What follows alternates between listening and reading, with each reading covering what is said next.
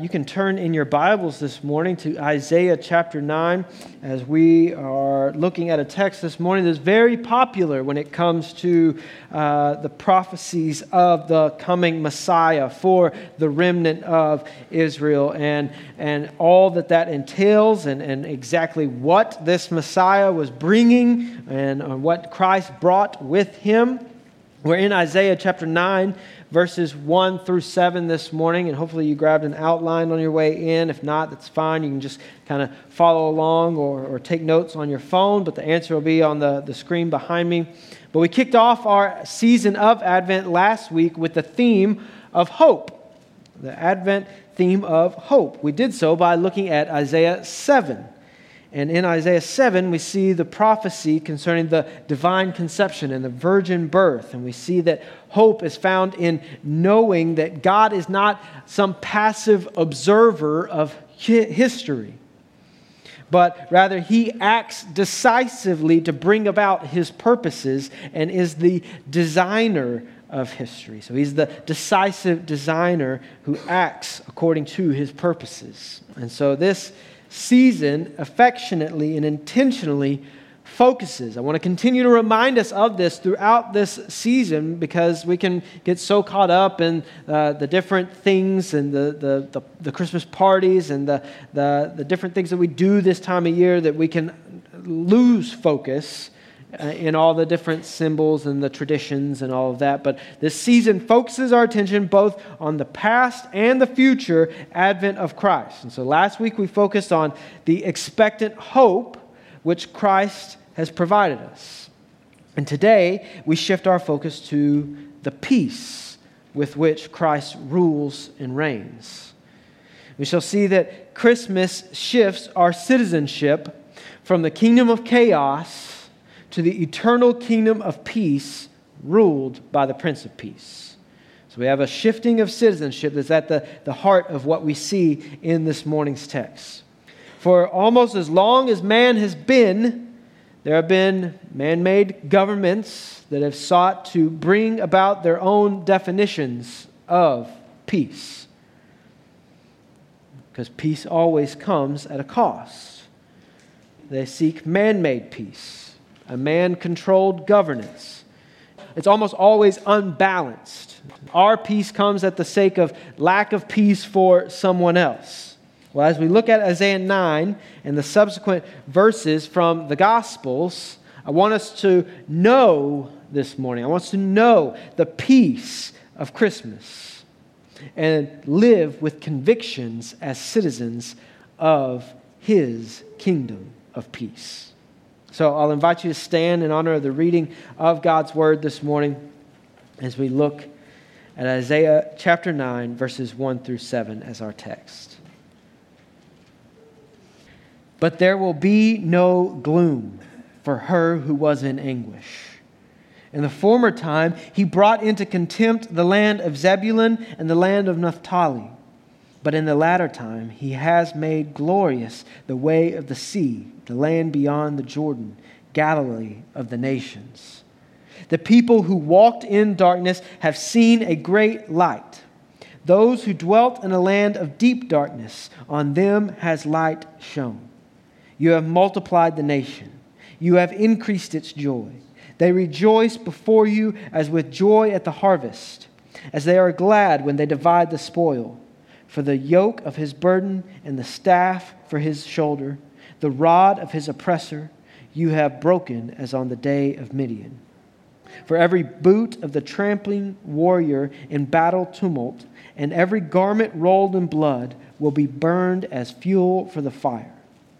For to us a child is born, to us a son is given, and the government shall be upon his shoulder, and his name shall be called Wonderful Counselor, Mighty God, Everlasting Father, Prince of Peace. Of the increase of his government and of peace there will be no end. On the throne of David and over his kingdom, to establish it, to uphold it with justice and with righteousness, from this time forth and forevermore. The zeal of the Lord of hosts will do this. This is the word of God. Praise to you, God. Let's pray. God, as we read these incredible, hope-filled, peace-giving verses that came some seven hundred forty years before you were to accomplish the very thing that you spoke of here through the prophet Isaiah. God, may these verses do just that. Fill us with expectant, confident hope, which then overflows in overwhelming peace and causes us to rejoice abundantly. Let us not get caught up in the humdrum traditions and, and different symbolism of this time of year, but let us clearly keep our eyes focused on Christ. And may that bring us overwhelming peace. And we pray this in Jesus' name. Amen.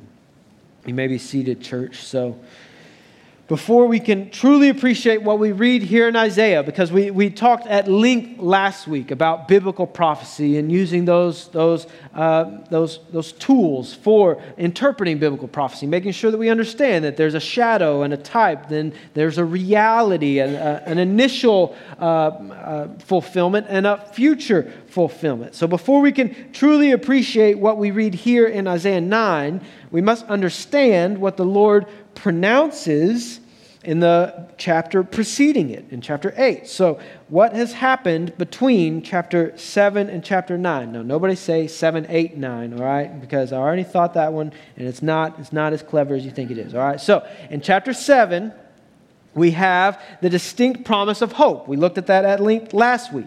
We had this distinct promise of hope. However, He, the Lord was providing hope for his people in the midst that there was coming judgment. And so the judgment is still coming. He wants his people to take hope, but he wants them to take hope in the midst of the reality of the coming judgment. And this is what we see outlined in chapter eight, that that judgment has come. The details of this are outlined for us in Second Kings fifteen. If you want to kind of jot that off to the side, Second Kings fifteen is where you can read at, at even more detail about exactly what happens with this Assyrian invasion, where we see these conspiring enemies overtake the region of Galilee, which is the, the land of Zebulun and Naphtali, those uh, tribes of Israel. And the Lord puts it this way in chapter eight. So in chapter eight, we begin chapter eight starting with uh, Isaiah's wife giving birth to a child who they call Mahar Shalal Hashbaz. Uh, if you want to look for a biblical name for your next child, maybe you'll consider that one.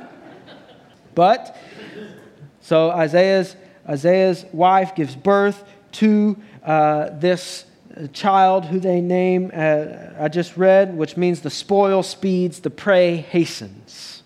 Okay?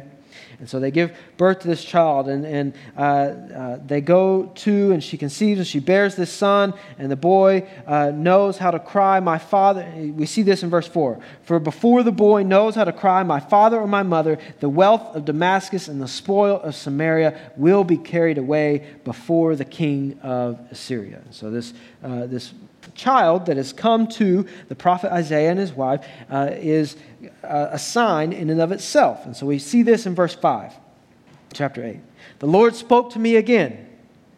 Because this people has refused the waters of Siloam that flow gr- gently and rejoice over Rezin and the son of Ramalia, therefore, behold, the Lord is bringing up against them the waters of the river, mighty and many, the king of Assyria and all his glory. So the Lord is saying that because they've rejected me, they've refused me, and he uses this, this pool that was outside of Jerusalem. So this is before, you know, you might be familiar with the pool of Siloam that you read about in the New Testament. This is before that pool has been formed. And so this is kind of its predecessor, and it's symbolizing the Lord's provision and faithfulness. And he said, they've refused my provision and faithfulness.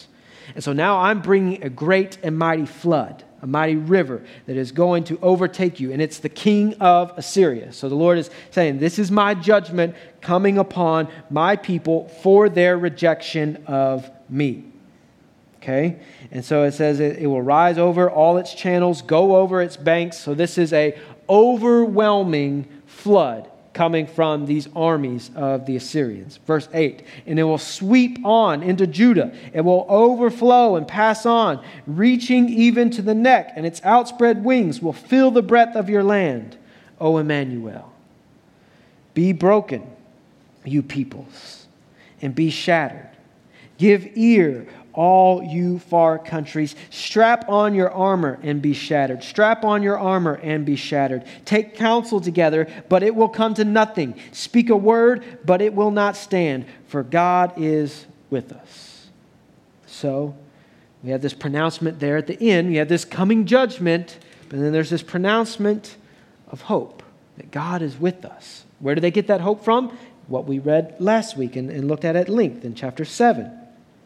So there's this coming judgment on the people for their rejection of God. And so God reveals just what he's doing in the midst of this chaos and ruin.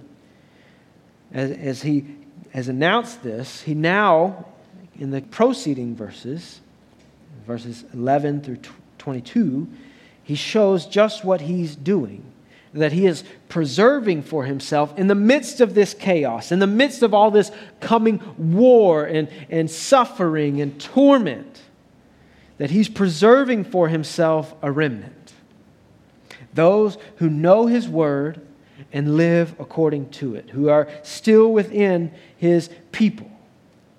He's preserving them, those who will cling to his commands, follow his ways, look with expectant hope to his coming Messiah that he is soon to tell about. We read this in verse sixteen of chapter eight.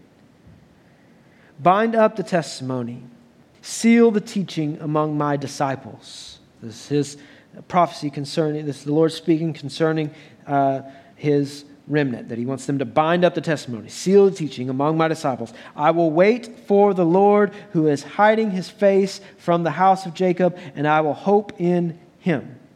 So this is Isaiah proclaiming just what this remnant is clinging to. They're clinging to God's word, clinging to God's ways, clinging to God's command. Verse eighteen, behold, I and the children whom the Lord has given me are signs and portents in Israel from the Lord of hosts who dwells on Mount Zion. So Isaiah is pronouncing what the Lord has done in his own family and how this is a sign for what is to come. Verse nineteen, and when they say to you, inquire of the mediums and the necromancers who chirp and mutter. So this is the people, this is the Lord saying, when they say to you, inquire of the mediums and the necromancers who chirp and mutter, should not a people inquire of their God? So the indictment here is clear, that they have rejected God wholesale, the, the people at large, but God is preserving for himself a remnant who still cling. And so he's saying, they're going to ask you to inquire of necromancers. They're going to ask you to that, that chirp and mutter. But should not the people inquire of their God? The next question you see there still in verse nineteen. Should they inquire of the dead on behalf of the living? So we see that the people are completely at a loss. They completely rejected the Lord. And the Lord's bringing judgment upon them because of that. But the Lord is at work to preserve a remnant, to bind up the testimony, seal the teaching among my disciples. So before we move on and get into today's text, I want us to see a few things regarding how the Lord is at work in this moment in Isaiah and through Isaiah. This makes it so clear that the Lord is both a refuge for those who trust in him and the truth of his word. He is a refuge for those who trust in him and truth of his word, but he is also the flooding river who drowns those outside of the refuge. That's what Isaiah is making clear here. The Lord is bringing sweeping judgment, but he is also preserving for himself those who know his word, who keep his word. And he is at work here in the midst of this. That's why he's told his people to take hope. Be broken, you people. Be shattered. But God is with us. So, before we move on, I want to make that clear. The Lord is both a refuge for those who trust in him and the truth of his word, but he's also the flooding river who drowns those outside the refuge. So the context of our text this morning is one of confident hope and peace for this remnant. But before you can know just how sweet true peace is, you must experience the chaos of the flood. And that's what the Lord is doing here. Is He's saying, peace is coming. Hope is here because peace is coming. So cling to hope, knowing that peace is coming. Now, we move into this morning's text, verse one of chapter nine. Because he continues in those uh, last few verses that there's all this contempt coming, that they will look to the earth, behold distress and darkness and gloom of anguish, and they will be thrust into thick darkness, is what the is what Isaiah says. But, verse one of chapter nine, but there will be no gloom for her who was in anguish. In the former time, he brought into contempt the land of Zebulun and the land of Naphtali, but in the latter time, he has made glorious the way of the sea, the land beyond the Jordan, Galilee of the nations. So there's a lot of stuff to unpack here because there's a lot of references to these different areas, references to these tribes and their regions, and uh, there's all there's a lot of stuff going on here. So we want to unpack some of this. So Isaiah provides the remnant with a glorious perspective of confident hope in God's sovereignty. Isaiah expands our view of our troubles beyond the present to look at them in the scope of God's eternal purpose. So there's, there's coming suffering, there's coming distress, but you can have hope because peace is guaranteed through God's word and through God's promised one. And so how does he do this? How does he do this here? Well, there's several key terms, as I said, and phrases here that God uses to indicate that he is redefining the future of his people. And that that's what he's at work doing here. That he's redefining the future of his people. So notice Isaiah's repeated use of the past tense here while discussing their current plight. This is something that's coming and is at the doorstep. And yet he's talking about it here in verse one as if it's done already. It's finished. He said, there will be no gloom for her who was in anguish. Well, the anguish hasn't even come yet. But he's talking about it in the past tense. In the former time, he brought into contempt the land of Zebulun. Well, well wait a second. The land, the, the, you just told me that the Assyrians are coming, and now you're saying they've already come, right?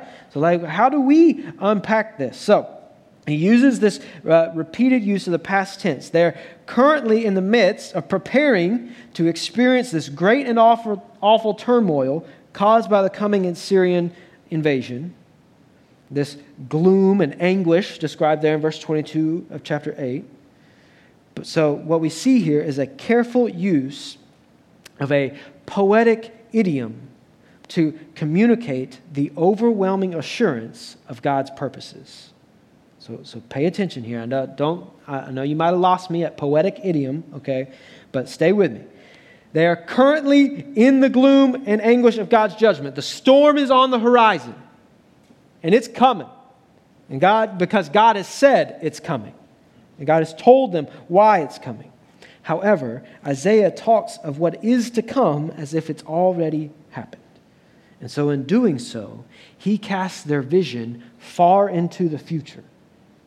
Because he's saying, look, the storm is coming, but this is what is on the other side of it.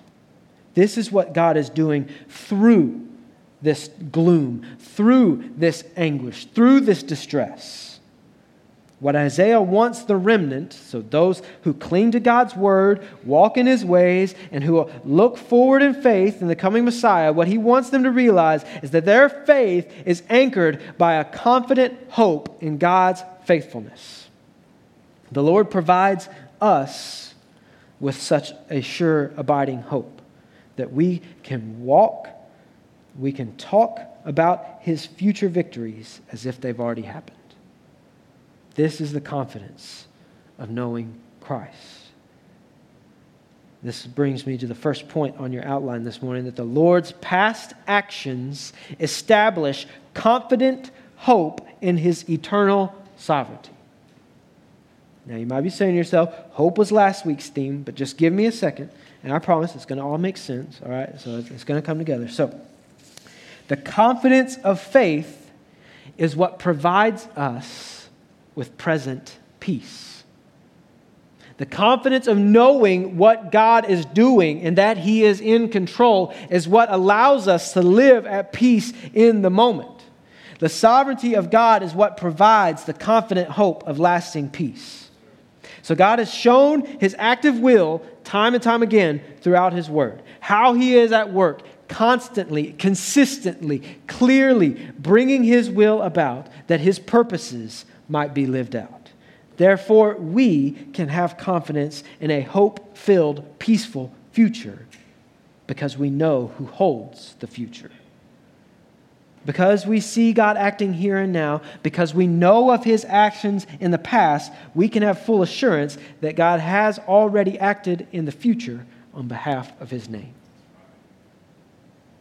So it's as if Isaiah is saying, take hope now, for we have seen God's past action. We know that He is working in the midst of this. We know the gloom and anguish that is to come. Therefore, His victory is as good as done in the future. Church, if this was enough reason for hope and peace for the remnant of Isaiah's day, seven hundred forty years before Christ, how much more reason do we have for confident hope, peace, and assurance in knowing and having faith in the resurrected Christ? As we shall see, this is the peace that Christmas provides. So different from last week's prophecy. So last week we're told of, of a child uh, coming, and now in chapter eight, we're told of Isaiah's son being born. And so we have now the, the shadow has been set for us there. It's already set. So now we're being told and kind of given uh, interpretation of that in light of what's happened. So here we see Isaiah pointing to a remnant, pointing the remnant to a far-off reality based on what God has done already. He wants them to know why this is a reason for having hope and peace in their present. Now, before we move to verse two, there's a few other things that I want to unpack, okay? So, because these details are worth noting, and they'll they'll come, you'll you'll see just a little later on. So, what's the significance of Zebulun and Naphtali, right? He brought into contempt the land of Zebulun and uh, the land of Naphtali, but in latter time he has made glorious the way of the sea, the land beyond the Jordan, Galilee of the nations. So these were the northernmost borders of the kingdom. Therefore, they would be the first to feel the oncoming impact of this invasion. However, they will also be the first to feel the oncoming impact of the Lord's Messiah, is what we're going to see as we continue to unpack. So, he said, he brought into contempt. So these are going to be the lands that feel it first. They haven't even felt it yet, but he's already talking about it in the past tense. But in the latter time, he has made glorious. So he's saying already, you're going to be the ones to feel it first, but you're also going to get to experience the gloriousness of what God is doing in the future by the way of the sea, the land beyond the Jordan, Galilee of the nations. Another detail here, which gives us indication that God is preparing to redefine the future of his people and his kingdom, is the reference there to the region of Galilee. But not just Galilee. He doesn't just say Galilee. Galilee of the nations. And or, or your Bible might say Galilee of the Gentiles. It's kind of interchangeable reference there. But referring to this region's diverse, eclectic collection of nationalities and ethnicities. This region was known for having just an amalgam of different people from different backgrounds, different nationalities, different regions, ethnicities. So, those who were the first to fall to the Assyrians will be the first to see reprieve, the first to experience the salvation and grace of God through his coming Messiah. But not just the remnant, because now we see that he has made glorious the way of the sea, the land beyond the Jordan, Galilee of the nations. So God is at work here, redefining the future of his people. And we see that as we continue reading. Verse two. The people who walked in darkness have seen a great light. Those who dwelt in a land of deep darkness, on them has light shone. So this gloom, this darkness, this shadow of death that is looming over the people, it's on the horizon, it's coming, is what the people are currently walking in. They're preparing themselves for it.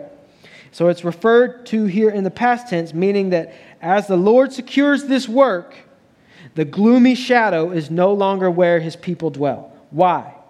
Because they've seen a light. They have seen God's grace revealed in pushing back the Assyrians, doing away with corrupt and pagan kings who rebel against God's word and do what is displeasing in his sight. Well, what dispels this gloom? What does uh, what uh, what does away with darkness? What reveals that which is cast in shadow? Light. Light is what exposes all of this. It dispels gloom, does away with darkness, and reveals that which is cast in shadow. And what does Luke's gospel account say of the purpose of John the Baptist? We read this in Luke chapter one, verse seventy-six. And you, child, if you joined us Wednesday, you know I read this from our, for our Advent devotional. And you, child, will be called the prophet of the Most High. For you will go before the Lord to prepare his ways, to give knowledge of salvation to his people in the forgiveness of their sins, because of the tender mercy of our God, whereby the sunrise shall visit us from on high, to give light to those who sit in darkness and in the shadow of death, to guide our feet into the way of peace. So this light is bringing with it peace. As we're going to see a little later on in Isaiah, but Luke so beautifully ties all of that together there for us, showing that what the angels pronounced was that John was making the way for God's coming Messiah, the, your prophet of the Most High. You will go before the Lord to prepare his ways. And what will you give? You will give knowledge of salvation to his people in the forgiveness of their sins. And you will bring with you this, he's coming, this Messiah is coming to give light to those who sit in darkness in the shadow of death. And we read this in John's gospel account, though we don't have a, a birth narrative. He said, in the beginning was the Word, and the Word was with God, and the Word was God. He was with God in the beginning, and all things were created through him, and apart from him, not one thing was created that has been created. In him was life, and that life was the light of men. And where is it, church? Do you remember that Jesus begins his earthly ministry? Where is it that Jesus begins to preach this good news of the kingdom? Where does he begin to shine this light, to cast out the shadow of death, to guide our feet into the way of peace? If you don't remember, you can turn your Bible to Matthew chapter four. Matthew chapter four. Keep, keep your finger there in Isaiah because we're coming right back to it. Matthew chapter four and verse twelve. We read of Jesus beginning his ministry. Now when he had heard that John had been arrested, he withdrew into Galilee. And leaving Nazareth, he went and lived in Capernaum by the sea in the territory of Zebulun and Naphtali, so that what was spoken by the prophet Isaiah might be fulfilled. The land of Zebulun and the land of Naphtali, the way of the sea beyond the Jordan, Galilee of the Gentiles. The people dwelling in darkness have seen a great light, and for those dwelling in the region in the shadow of death, on them a light has dawned. From that time, Jesus began to preach, saying, repent, for the kingdom of heaven is at hand. So, for the remnant of Isaiah's day, what is God doing in this already accomplished but not yet seen reality? Well, as we've said, he's redefining his people by shining this light. He's, getting, he's telling them that a light is coming. The people who once walked in darkness, they're already getting ready to walk in darkness. The people who walk in darkness have already seen. So there's an already but not yet realized reality. The people who walked in darkness have seen a great light. Those who dwelt in a land of deep darkness, on them has light shone. Now we're beginning to see that in doing so, according to the interpretation of Jesus, and, and that he is establishing his kingdom. Which brings me to my next point this morning, which is that confident hope produces present peace. Confident hope produces present peace. I know I said it just a while ago, but I wanted to reiterate that here. That for all those under the just judgment of sin, Jesus is the only hope of peace. Because as he shines this light, he brings with it the message of repent, for the kingdom of heaven is at hand. This is the peace of Christmas, that the light has come, and all those in the gloom and the darkness of sin can have hope and peace in the decisive action of the Lord. In Christ, God has not only acted in a way which gives us a future hope, but he gives us a present peace. Our future confident hope produces within us a present peace, knowing that he is in control. Peace with him, peace with one another in his church, and peace within ourselves, knowing that God is sovereign. So if you lack peace in any area of your life today, find confident hope in Christ and his kingdom, and you will find true peace. As Isaiah's message unfolds, this is exactly what he points the remnant to. And we find that this is exactly what Christ provides. Verse three of Isaiah nine. You have multiplied the nation. You have increased its joy. They rejoice before you as with joy at the harvest, as they are glad when they divide the spoil. Now, we... We see the fruit of this marvelous light has been shown. This is what this is what is taking place here in verse three. You have multiplied nation, increased its joy. They rejoice before you as with joy at the harvest. So now we're getting to see the fruit being born because of this shining light. This light results in the nation being multiplied. That's the first thing we see. But now that, that should cause you to pause and say, well, now wait a second. With all this talk of a remnant, we've seen the nation of Israel, those who identified as the people of God, we've seen that shrink to this remnant. So the remnant represents a shrinking number. So how in the world, before it's even taken place, do we have verse three telling us that you've multiplied the nation? So now we're told the Lord uses this future light to grow the nation.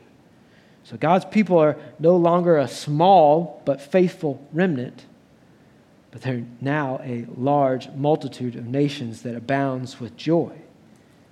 This already realized but not yet experienced light multiplies the nation. But this is what God has been purposing to do from the very beginning. If you go all the way back to Genesis seventeen five, what is it that God declares as a promise to Abraham? No longer shall your name be called Abram, but your name shall be Abraham. For I have made you a father of a multitude of nations. So God has been at work from the beginning to make his name known among the nations, and Christ is the ultimate fulfillment of this promise to Abraham. Only through the blood of Christ can those who are outside be brought in. Those who are dwelling in darkness see a great light. Only through the blood of Christ, those who are outside be brought in. At this point, I want us to see several things here in Isaiah's message that the peace of Christ and the peace of Christmas provides. So first, the peace of Christmas shatters division. It shatters division. Christmas provides lasting peace which exceeds human boundaries and expands the kingdom of God to its intended domain, all the nations. Now there's a caveat there that we'll get to a little later. But this is what we saw when we read in Ephesians two. If, y'all, if you'll recall, we read in our Ephesians series, we saw how in Ephesians two, Paul clearly outlines how Christ has broken down the barrier for Gentiles to be grafted into the people of God. And this is exactly what we see happening here in Isaiah, that God is saying, I'm redefining my people. I'm redefining my kingdom in this Messiah that's coming. Verse eleven of Ephesians two, it'll be on the screen. Therefore, remember that at one time, you Gentiles in flesh, called the uncircumcision by what is called the circumcision. So remember, we, when we broke that down, we're saying that those who were on the inside or felt like they were on the inside, they called you the outsiders. That is made by flesh and hands. Verse twelve, remember that you were at that time separated from Christ, alienated from the commonwealth of Israel, strangers to the covenant of promise, having no hope and without God in the world. But now, in Christ Jesus, you who were once far off have been brought near by the blood of Christ. And then what, is, what does Paul say right after that? For he himself is our peace, who has made us both one and has broken down in his flesh the dividing wall of hostility. The peace of Christmas shatters the division between us and God. For this reason, the multiplied people of God abound with joy. So the next thing I want you to see there is that the peace of Christmas results in boundless joy. You've multiplied the nation, you've increased its joy. They rejoice before you as with joy at the harvest, as they are glad when they divide the spoil. The only proper response to such an action of God is to be overcome with rejoicing at what he has done. This is the emphasis of this action, that God's will is the sole driving force behind what is being accomplished. Notice that. You have multiplied the nation. You have increased its joy. They rejoice before you. God is the one who is decisively acting here, and he is bringing in those who are in the darkness. And this is the only appropriate response to such an act of God, that in Christ we have confident hope, ceaseless peace, and this results in never-ending joy at the glory of God in Christ the Son. So we continue reading. What else does the peace of Christmas provide? Verse four.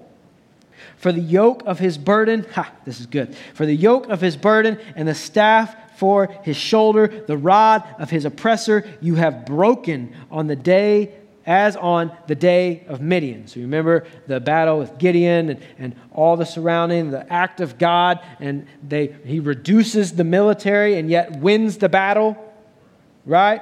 So that's what is Isaiah is likening this here. Verse five, for every boot of the tramping warrior in battle tumult and every garment rolled in blood will be burned as fuel for the fire. So the reason for boundless joy reverberating from the people of God is given in the repetition of three four statements. Three four statements. We covered two of them right there in verses four and five. Now we so now we're really going to start to see this, this kingdom language come to light. We're going to start to see what this redefined kingdom of God looks like for the people of God. And here we see that the peace of Christmas turns suffering into reason for rejoicing. Don't miss this, that the peace of Christmas turns suffering into reason for rejoicing. And in your minds, you should be saying, that doesn't make sense. Suffering and rejoicing, those two don't go together. You had me at joy and peace and hope, but you lost me at suffering, right? Well, church, that's the entire context of what God is doing here. That God's people are suffering, preparing to suffer, and they will suffer, but our hope is eternally set upon him who suffered on our behalf. Born to raise the sons of earth, born to give them second birth. And how did Christ accomplish this? He suffered. Church, the peace of Christmas is that all our suffering has been turned on its head because our Emmanuel was born to suffer and die on our behalf. Our reason for hope is the foundation of our peace. God acted, God acts, God will act again according to his purposes. And it's precisely to this birth that Isaiah points us. But notice all this language. He's showing that the elements, the tools of your oppression, are broken. the yoke of his burden, the staff for his shoulder, the rod of his oppressor. So all of these elements of oppression, a yoke, this heavy burden, the staff that has been weighed down, the rod that has been brought down in punishment, you have broken as on the day of Midian. The boot of the tramping warrior in battle tumult, and the, every garment rolled in blood. So these elements of boots of a warrior, the, the garments of a warrior that are covered in blood, whether it's his own or the blood of his enemies, there's all this chaos and, and suffering and gloom will be burned as fuel for the fire. The peace of Christmas turns suffering into reason for rejoicing.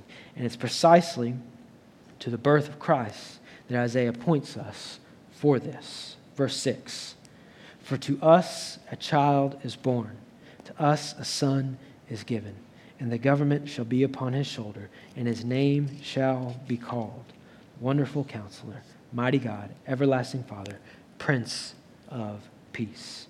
So this is the third and final four. So we saw the, the two for statements there in verse four and five. For the yoke of his burden, for every boot, for unto us. So this is the because, right?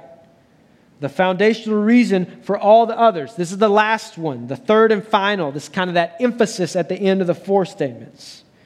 This is the how. How will God destroy gloom, shine light, multiply the nation, turn objects of oppression into mementos of rejoicing, and put an end to all oppression by providing ultimate peace? How is he going to do that? How is he going to take these blood-stained garments and boots of a warrior and burn them? A child. What? That, that should cause a, an eyebrow at least to be raised. A, a child. Like all this elements of oppression, all this stuff of a warrior, all this talk of gloom, and God's going to put an end to all of it through a child. So he doesn't take all of those oppressive symbols and wield them. He doesn't create a worldly rule. He doesn't send a, a king, or, or uh, at least not in a king in the eyes of the world. As he often does, he acts in a way that confounds human wisdom. He comes not as some ultimate kingly warrior, but as a lowly baby born into poverty. It's worth noting the important role that the provision of new life plays in God's purposes. We have the birth of Christ, the birth of John the Baptist. We, in chapter seven, he used new life to show his people hope. Children are a heritage and a blessing and of ultimate value, and Christmas is a continual reminder of that. And Christmas, oftentimes, when we look back on the year that was, and as I as I look back on this year, I praise God for the overturning of Roe, but I'm going to say, Lord, help us for the continued fight, for there is much still ahead of us. But we can have peace because of Christmas. So here in the midst of the chaos of rebellious kings who dishonor God, lead his people into destruction, we're told of a coming king, but a coming child king.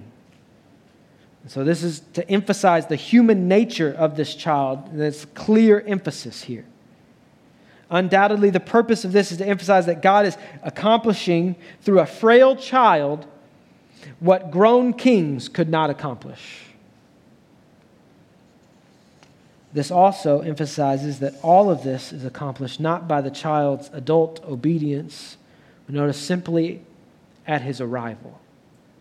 He comes and he conquers, because his coming victory is as good as done.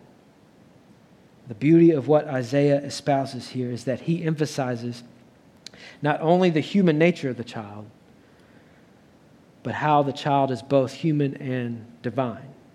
And so he gives this volley of titles to his name.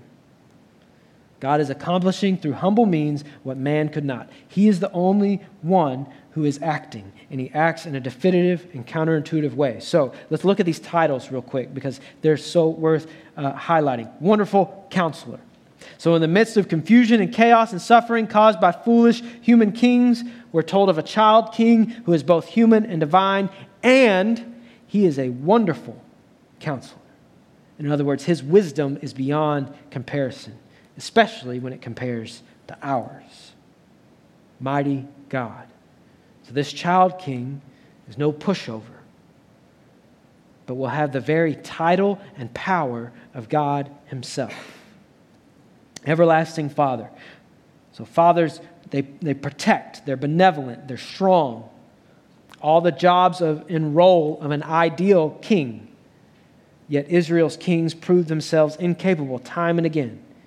Even the ones that did what was honorable in the sight of the Lord were only temporary. This coming divine child king will fill all of these roles forever. Prince of Peace.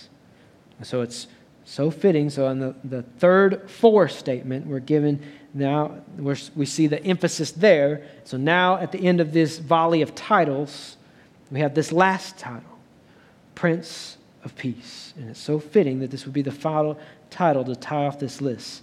Because this vulnerable, divine child king brings what all earthly kings strive for, peace. He comes in peace, establishes peace, and he maintains peace for eternity.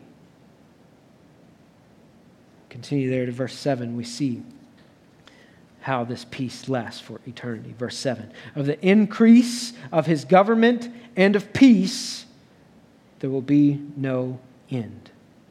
On the throne of David and over his kingdom, to establish it and to uphold it with justice and with righteousness from this time forth and forevermore. The zeal of the Lord of hosts will do this. So what type of rule and reign will this divine child king have? He'll have one of eternal peace. All the people have known in this season, in this time, is chaos and turmoil. And now they're told that the ultimate king, this coming divine child king, brings eternal peace. So don't look for peace in this world, church. In this world and its rulers, you will find eternal disappointment, eternal chaos, eternal sin. It is only in the reign of the God-man that we find eternal peace. Which brings me to that final point there. The hope of Christmas provides eternal peace. Why? Because Christmas changes our citizenship. Did you notice that? It shines the bright light which exposes the fact that we are by nature citizens of the kingdom of chaos and destruction. We're citizens of the kingdom of sin and self-indulgence. But this light that shines in our hearts transfers our citizenship. Christmas reveals that we are called to be citizens of His kingdom, kingdom of eternal peace. So don't get it twisted. Either you will finish your life as a citizen of the kingdom of chaos or the kingdom of peace. In Luke two, when the angels appeared to the shepherds, they echo this role of eternal peacemaker. Glory to God in the highest. And on earth, peace among those with whom he is pleased. You know, one of our first points this morning was that it uh, was there that uh, the peace of Christmas shatters division. It shatters our division between us and God. But there is a division that is defined by the peace of this coming child king. For that and for our closing, I'll, I'll tell you to turn to Matthew chapter ten. Matthew chapter ten, verse thirty-four. We see this said by Jesus. Do not think that I have come to bring peace to the earth. So that is everyone, full stop. This is like all, all come, all welcome. Everybody, right? This is like, don't think I've come to bring peace to the earth. I've come not to bring peace, but a sword. So the angels proclaim, glory to God in the highest, on earth, peace among those with whom he is pleased. Peace is on the earth. It's not of the earth. Peace is on the earth because he has brought peace within his church. And so outside of his kingdom, there is no peace. Do not think that I've come to bring peace. I have come not to bring peace, but a sword. Jesus makes it clear that his coming does not mean peace, just all full stop, full open, but rather peace for all who follow him, for all who are part of his kingdom. He is the Prince of Peace. Therefore, peace can only be found under his rule. He comes with a sword, and that sword divides. So either you are a citizen of the kingdom of peace or a citizen of the kingdom of chaos and sin. His first advent reveals this divide. His second advent seals it for eternity. And so if we're going to look to his second advent with glad and hopeful expectation, let us make certain that we are citizens of the kingdom of peace. We can have total peace. It's possible. How? By looking to the advent of Christ. By looking to God's past actions on behalf of his name, we can live presently with total peace, knowing that his future actions are as good as accomplished. So whatever is destroying your ability to live a peaceful life, rid yourself of it, church. Throw it out. Because those who are in Christ can have sure and certain peace. Why? Because of Christmas, because of his advent, and not just his past, but because we can look forward to the future, knowing that peace is certain. His first coming gives us all the peace we need now, knowing that his second advent is sure. Just as the remnant was encouraged to look back on God's past faithfulness to find reason for confident hope and peace, so we too look back on Christ's first advent, and in so doing, look to the future with confident hope and eternal peace, knowing that his second advent is sure, because he comes to abolish gloom and establish peace. Let's pray. Now we pray that this message would land accordingly on us as we see it in your word. That peace is certain, but it's only certain in you. So I pray that if there's anyone here without peace because they're living outside of your rule and seeking to continuously be a part of their own kingdom, a kingdom of chaos, I pray that you would convict them, that you would call them to repent and believe, for the kingdom of heaven is at hand. For those of us who are at peace with you, under your peace, because of your work, help us to live accordingly. Help us to be at peace with one another, within your church, at peace within ourselves, all of that flowing from the confident hope that we have in Christ. And we pray all of this in Jesus' name. Amen.